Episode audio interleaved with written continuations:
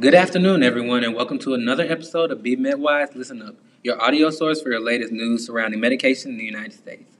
These are your hosts, Jared and Anna, and today we'll be discussing how to make your prescriptions childproof and preventing your medicine from getting in the wrong hands. Now, before we get started, don't forget to subscribe to Listen Up on App Store and connect with us on Twitter at Be BeMedWise to follow our live tweets during today's show. So, first, let's talk kids and medicine. Jared, did you know medicine is the leading cause of child poisoning? Are you serious? And most adults are worried about kids getting salmonella from eating cookie dough. This is where the real issue is. No, seriously. In 2017, almost 52,000 children under the age of six were seen in the emergency room for medicine poisoning. Wait, that's one child every 10 minutes. Yeah, this stuff is serious, and I feel like not enough people are talking about it. So let's talk prevention. What do parents need to know? Well, Jared, we brought in Dr. Micah Thacker, a researcher and expert from the FDA, to discuss how adults can childproof their medicine and prevent medicine poisoning on their own. She has also been working on some exciting research. Hi, Dr. Thacker.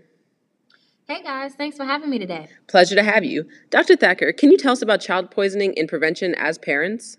Sure. Well, here are some tips um, we recommend at the FDA. One, uh, be sure to keep your medicine up and away, out of reach and out of sight of children.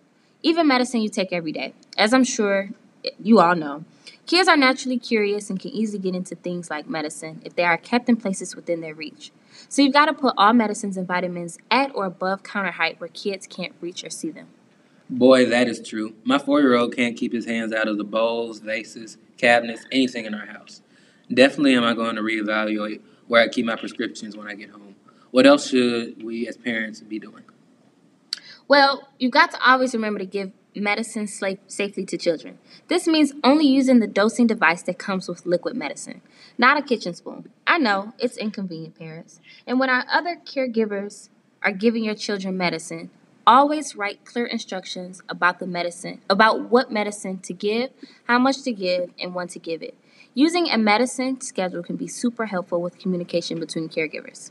A medication schedule is something I've never thought of before. I'm definitely going to implement that in my household. As you should. Now, before I go, I want to encourage you all to save the poison help number in your phone and post it visibly at home. The number is 1 800 222 1222. Also, to learn more tips and information regarding child medicine safety, visit www.bemedwise.com. Again, www.bemedwise.com.